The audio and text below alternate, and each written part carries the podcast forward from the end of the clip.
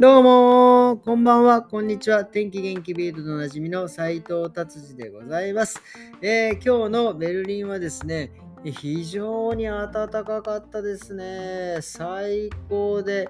22、3度まで行きましたからね。もうちょっともう軽いにな夏みたいな感じになってきましたね。ただなんか来週からまたちょっと温度が下がるみたいで、で、またイースター、イースター休暇っていうのが始まってですね、で、それが終わると多分もうちょっと夏の気候になるっていうのが、まあ僕の今までドイツにいた、えー、経験から出る感じの天気でございます。はい、じゃあビルド行ってみましょう。えー、ビルドですね、えー、っとね、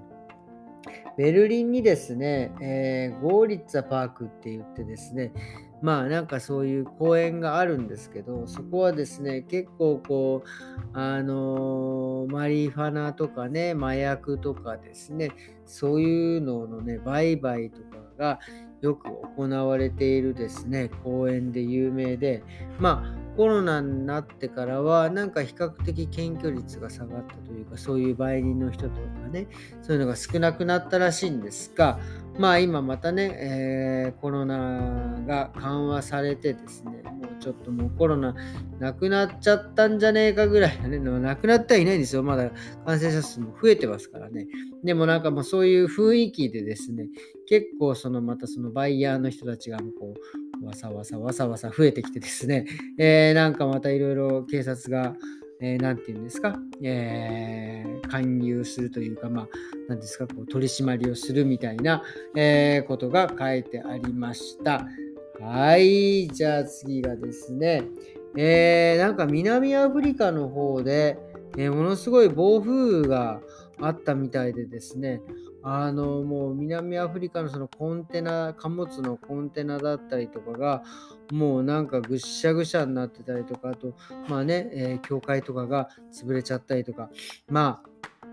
もともとここの地域はなかなかね、そのインフレ、インフラですか。あの、まあ、なかなかこう、なんていうんですか、えー、電気がちゃんと通ってなかったりとかですね、なんかその建物がちゃんとできてなかったりとかするところが多いみたいですね。それでなんかそこに、まあなんかそういう暴風が来てしまったもんですからね、なんか余計にこうちょっと、えー、悲惨な状況になってるっていう、えー、ことが書いてあります。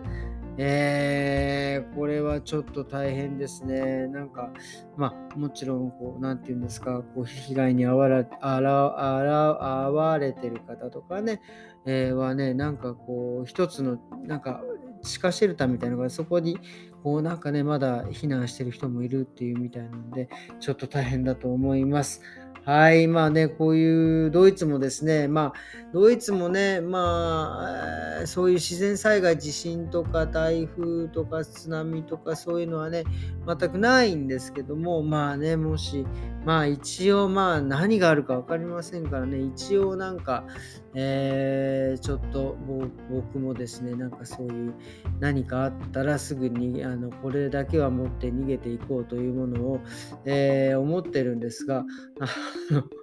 あんまりないんですよね、僕持ってくもの。なんかもはや自分の身分を証明するものが、と、あとまあクレジットカードがあったらいいのかなぐらいなね、なんか感じになっちゃってて、あれ、こんなもん俺持ってくのみたいなね、感じになってますね。まあ、あとは、まあね、お水とか食料品とかはね、ちょっとこう備蓄しといて、それをパッと持っていけるようにね、しとけばいいのかなと思っております。まあなんかあの、袋麺とかでもね、カップラーメン、あの袋麺最近ドイツでも売ってるんですけど、アジアの。袋麺なんかもね、なんかお湯でこう入れなくてもですね、袋をこう破ってそこにお水を入れるとですね、まあ15分ぐらいで、そのまあちょっと冷麺みたいな感じでラーメンができるみたいなこともね、なんかネットで見たことがありますので、まあそういうのを利用してですね、非常食というか保存食というか、まあそういうので取っといておいてもいいんじゃないかなっていうふうにちょっと思いました。はい、それではですね、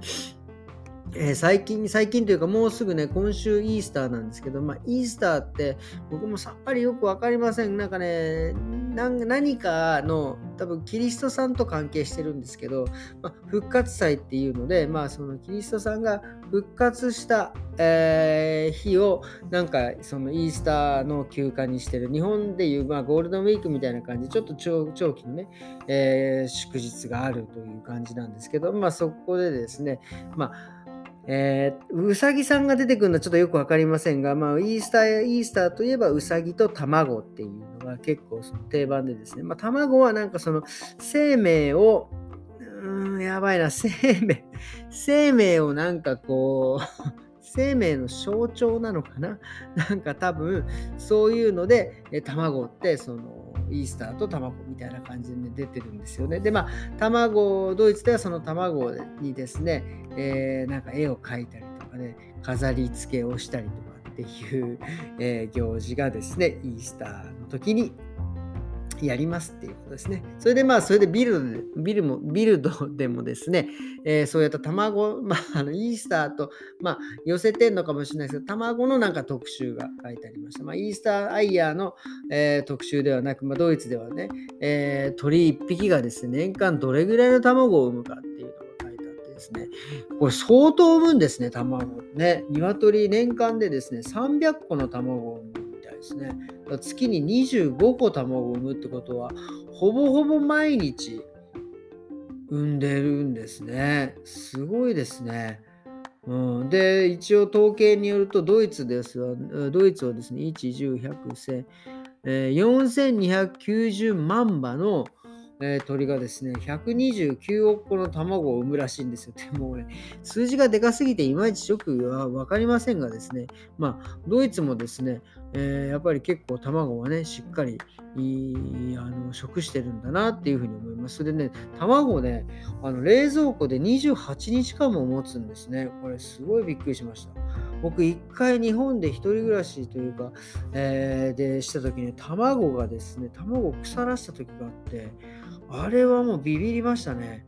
卵がね、なんかグリーンになってるんですよね。かびちゃって。あ、すいませんね。なんか、なんかちょっと汚い話になっちゃった。それも強烈だったんですけど、今、強烈つながりで思い出したのがですね、あの豆腐？豆腐をね、一回腐らしたらですね、